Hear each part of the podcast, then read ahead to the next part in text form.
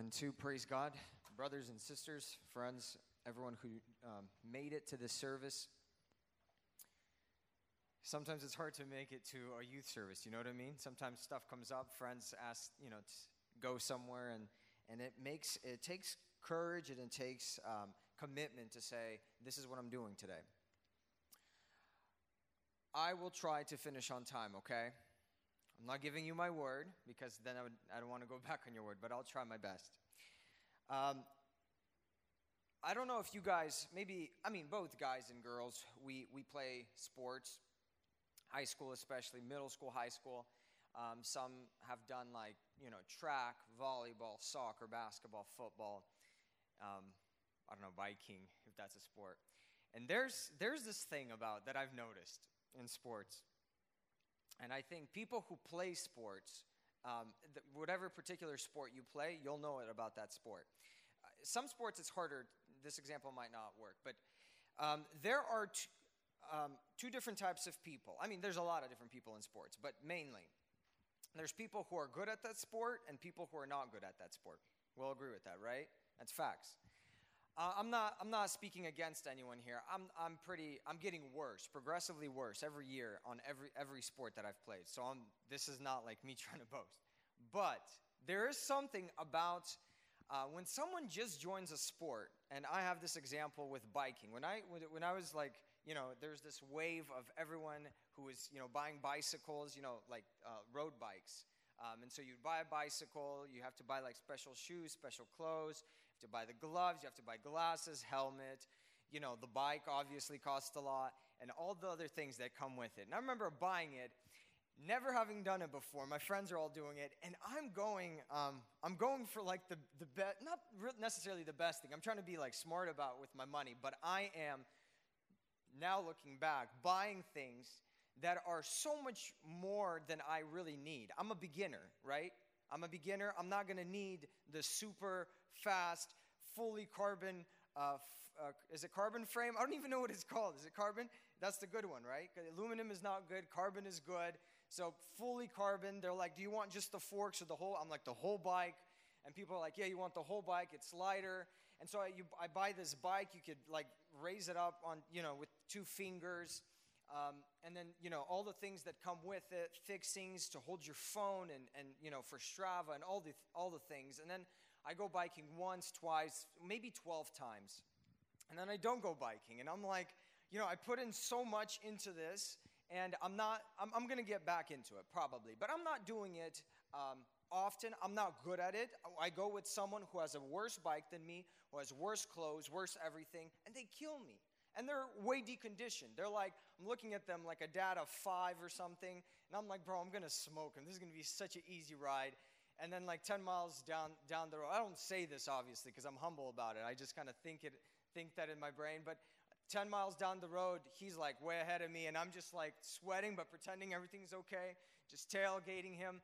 Um, It's it. There's there's something about like sports where when you like sometimes in basketball, in basketball you see someone like starting with basketball. They got like the nice six hundred dollars shoes, the two you know one hundred dollars like band, the the jerseys and everything. And then someone else walks in and they're like they just like have some random shorts on, like shoes are messed up, and the guy with all the fancy clothes. Like, you just see him dribble the ball once, and you're like, he's never touched the basketball in his life. The other guy is, like, balling on the court. And he he's not even, it's not like he doesn't care about his clothes. It's that um, there's two, there's, there's, there's two different, like, people. One, one has the outward appearance, and one has the inner abilities. Does that make sense? Outward appearance, inner abilities. Outward, like, what you're showing people, and inside, like, what you actually have, the skill that you have, the stamina that you have. That being said, uh, I want to read a place in Scripture, Genesis chapter four, verse two to eight. And I, I want to talk about this inner life of ours. Because as Christians, as believers, we also have an inner life. And we have an outer life. And it's so tempting to put on a good show outside and not to take care of the inside. So Genesis chapter four, verse two to eight. Let's read it together, and let's just talk about it verse by verse. Later, she gave birth to his brother and named him Abel. We're going to talk about Abel today. When they grew up, Abel became a shepherd while Cain cultivated the ground. When it was time for the harvest, Cain presented some of his crops as a gift to the Lord. Let's let's stop. Let's let's do this because we've already read this verse, right? I, I wasn't here, but did you guys? Did we read this place of scripture? So we'll just go verse two. Later, she gave birth to his brother. Eve gives birth to Cain and Abel and named him Abel. The story's about Abel. When they grew up, Abel became a shepherd while Cain cultivated the ground. You see two different brothers with two different jobs. Tell me, please, is being a shepherd better than being a gardener? You know, the Bible talks about God being the vine dresser, right? There's nothing bad about being a gardener, and there's nothing bad about being a shepherd. David was a shepherd. Job, um, Abel was a, sh- uh, a shepherd. So different occupations, both good. And in themselves, these occupations, what you do at work, as long as it's not hurting people, and especially if it's helping people, that's a good deal. Just do it. And especially if it makes you good money. But we read in verse three and four, when it was time for the harvest, Cain presented some of his crops as a gift to the Lord. Abel also brought a gift, the best of the firstborn lambs from his flock. The Lord accepted Abel and his gifts. Okay, and his gift. Let's think about this. Both are bringing whatever it is that they know how to do best. Does that make sense? Abel brings sheep, or from the first, what does it say? Let's not to not to make anything. Abel brought a gift, the best of the firstborn lambs from his flock, brings the best of his lambs. What does Cain bring? He brings what he works, what he does. He brings plants, or and and a lot of people, like when I was when I was reading this, and this is something I've been thinking about for the last couple of weeks, and I just I want us to just talk about this together because I feel like this is very important. And others other people are saying the same exact thing, like, bro, this is very important for Uh, you as a believer. Like, they would be telling me before I w- would understand this, like, this is important, Andre, for you to just get it into your head that it's not about outward appearance, it's about your inner life. And I'm like, it would just fly past me, fly past me. Now, let's let's talk about this, and let's let's see that in in themselves, one is not bringing necessarily a better gift than the other. Although the Bible does say that Abel brings sheep, and everyone's like, well, sheep's just a better, uh, lamb is just a better gift, right? Jesus is like the Lamb of God who comes and, and, to, and dies for the sin of the world. Like, lamb is this perfect sacrifice, yes. And as an analogy, that's it's a perfect analogy. It's a perfect sacrifice. But did you know that there's an entire chapter in the Bible that talks about plant sacrifices? Leviticus chapter two, from top to bottom, talks about sacrificing. God commanding the people of Israel, you need to sacrifice. Not only lambs, we need to sacrifice grain, salt, flour. Um, there's like pieces of, of special wood that they need to bring. And in fact, salt needed to be on every sacrifice, the Bible says. You couldn't, every sacrifice needed to be um, salted, basically. So there... The, the, the sacrifice of a plant is not a bad sacrifice. God commands this sacrifice. God accepts this sacrifice. Yes, the lamb is more, more of a perfect sacrifice. But um, my, my idea here is that one was accepted. We know the story. One wasn't accepted, not because of their sacrifice. That wasn't the issue. Let's look at what the issue is here. The Lord accepted Abel and his gift, verse five. The Lord accepted Abel and his gift. Let's read this together. Who did God accept? Abel. And then his gift. Because the gift comes with the person, right? The person's bringing the gift. You can't just accept the person and be like, nah, I don't, I don't, I don't take your gift. You accept the person, you accept the gift. But primarily, who, or first and foremost, who did God accept? It was Abel, right? And who did God reject? Listen to this. Um, but he did not accept Cain and his gift. Cain, not his sacrifice, but Cain.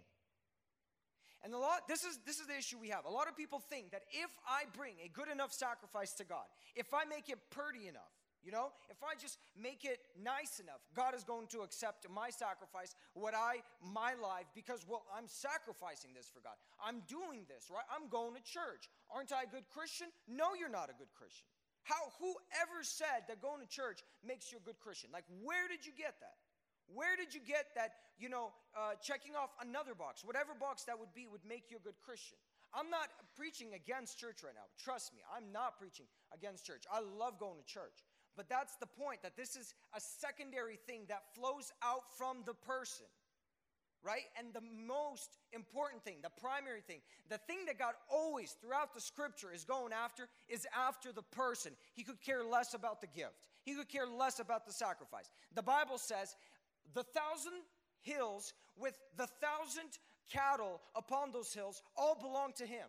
So you take one of those cattle back in the day, you bring it to God, and you're th- you think God is like, wow, another another you know piece of cattle for me as a sacrifice? Like, he's impressed by it? No, it's ex- it's pleasing to him, of course. It's pleasing if it's done correctly, and there was a whole ritual of how to do it. But God, there's there's meant, there's actually in the Old Testament, there's places in the Bible where God's like, when people would live one way and bring sacrifices and be like, well, God, we're bringing sacrifices. We're we're doing all the things on the outside. Don't you don't you you know approve of us? Don't you like us? God's like, I don't need your sacrifice. Literally, there is a place in the Bible in the Old Testament. God's like, I hate your sacrifices. I hate your sacrifices, because the, the sacrifice is showing one thing. The outward appearance is showing one thing. People around you are looking at you and seeing one thing, but the inner life, the life inside, what you do in your room, what you think about when you're in the car, what, whatever's, you know, whatever consumes you, that is different. And that is the thing that God sees. That's the only thing that God sees, because God looks right through us. It's people that look at people, and they can only see what, you know, the other person shows or chooses to show. How I dress, how I talk, how I behave myself, right? That's what you see. That's what you get. You don't see what's really inside of me, but God does. And the truth is, that's the only thing that God cares, is what's inside of me. It's what's inside of you. And so we see in verse five, the Lord accepts Abel, Abel as a person in his gift. He does not accept Cain in his gift. This made Cain very angry, and he looked dejected. Let's think about this together. Cain looked dejected. Basically, Cain, in other translations, he was very, like, um, disappointed. Do you think Cain would be disappointed if he brought something that didn't cost him anything? If he just like, you know, bought, you know, he's like, what do I have here? Cabbage? I'm going to bring this piece of cabbage, and I'm going to, you know, for the glory of God. And he takes it. It's like, it's not even the best one, brings it, and then God doesn't accept it, and he's like all mad about it. You think, do you really think Cain would be dejected and kill his brother? We know the story. Cain kills his brother because of this. For that? I don't think so. I think Cain tried. Oh, he put on a show. He put on a show, a really good show.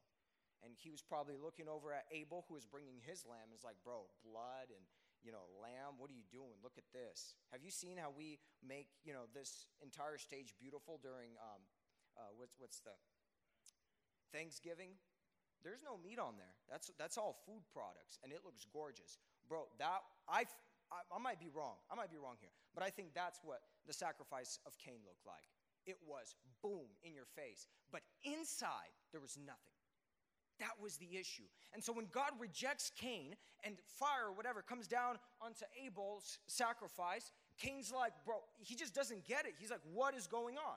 I I'm, I did everything. I put in so much effort, and this is what God accepts exactly. Because God wasn't accepting your sacrifice. God was accepting you as a person, and you were not accepted by God because you as a person are not right before him. And Abel, your brother, is. Does that make sense?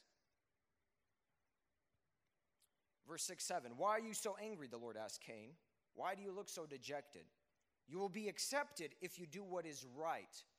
There you go. If look at this. God's not saying, oh, Cain, bro, did you not get the memo? It's, it's animals that I want. No, God doesn't go after the sacrifice. God goes, what God deals with the problem when he speaks to Cain. He goes, if you do what is right, you will be accepted. But if you refuse to do what is right, then watch out. Sin is crouching at your door. Like, what is God even talking about? Sin?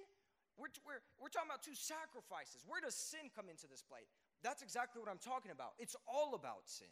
It's all about the inner life. It's all about the things that people don't see but that God sees. It's all about what you want with God on a personal level. The problem is in the heart, not necessarily the sacrifice. Christianity is not about checking boxes only. Or actually, it's not about checking boxes at all. It's about your relationship with God. First John three twelve says, we must not be like Cain, who belonged to the evil one and killed his brother. And why did he kill him? Let's, let's think about this. Let's read, what does John say? Why did he kill him? Because, because Cain did, had been doing what was evil, and his brother had been doing what was righteous. Listen, youth, I don't want to put anyone down today. I'm not trying to, like, you know, put, like, psychological pressure. I'm, I'm trying to talk about the hope of Jesus Christ here. The fact that God is not interested in our outward performance as much as he is interested about our inner life should bring us hope. Because some of us, frankly speaking, like me, we're not as talented as others. We're not as cool as others. We're not as good with people as others. We're just not there on every single level. But that's the point. God is not after that. God made you. God knows who you are. God is after your heart. And if you give your heart in the way that you can give your heart to God, it doesn't matter how that looks, as long as it's pure and genuine. You give your heart to God.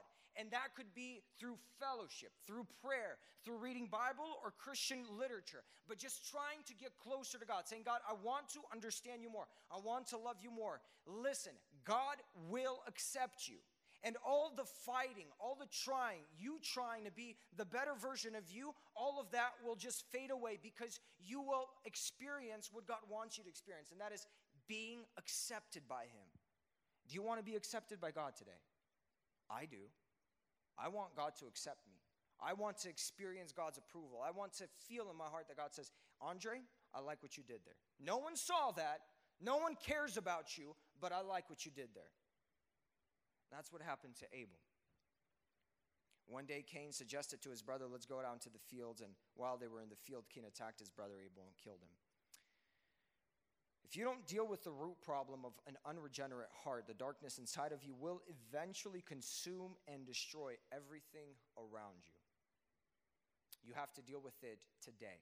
You have to deal with it now. You have to deal with it when you're a young person, before you've gotten too deep into whatever it is that you can get into or that you're already in. You have to deal with it now. You have to run to Jesus today. And today is a day where Jesus is holding his arms wide open, accepting every person coming to him. Hebrews eleven four says, it was by faith that Abel brought a more acceptable sacrifice offering to God than Cain did. Abel's offering gave evidence that he was a righteous man, and God showed his approval, uh, God showed approval of his gifts.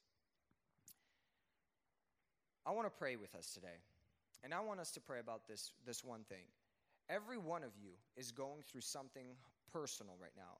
Some of you are going through the toughest time in your in your lives right now. And nobody else knows that you're going through, you know, the toughest time in your life. And if you tell someone, they'll laugh at you because they won't understand you. But every person has their own toughness that they're going through. Own hardships, own problems. Hear, hear me out. God will bless you in whatever it is that you're worried about. God will protect you. God will heal you. God will deliver you. God will give you what you're praying for if it's according to his will. But my challenge to you today is seek the face of God personally. It has to be on a personal level. Church, Christianity, you know, what we do here, it's not about the outward appearance. It's so easy to get caught up in that. It's not about that. It's about you in your personal time with God, time spent in the church. I'm going to say it. I'm sorry if I'm wrong, but this, this is my, I, my kind of understanding. Church, time in the church does not count towards this. Does not count towards this. Because when you're in church, you're always surrounded by other people. And you're always supposed to act in a certain way. Church is awesome, and we need to do more church. We need to go to church more, and when your inner life is good, you will run to church. You will want to live in church. You want for them to make rooms in church and to sleep in church, literally. But the thing that matters is your personal devotion, your personal walk with God, the thing that nobody else sees. That is what God cares about. That is what's going to earn your approval before God. And if you have that in your life, may God bless you and strengthen you. If you don't, today is the day when that needs to happen. Let's stand, let's pray. And today, if anyone wants God to open himself up in a new way and for you to uh, get closer to him, you can come right now and pray. Here up front or where you are, you can pray right now and we'll pray with you. It's sometimes it takes a decision like, no, I'm gonna, I'm gonna search for God now. I'm going to try as hard as I can. There's a lot of things happening in my life. Don't think about the sins, the addictions that you have to fight with. First, seek God, okay? First, seek God, and everything else will follow. So we're going to be praying right now. And I'm going to ask that every single person prays and asks, God, I want to get you know, to know you more in my private room. I want to get you know, know you better in my private room. I want to understand you. I want to love you.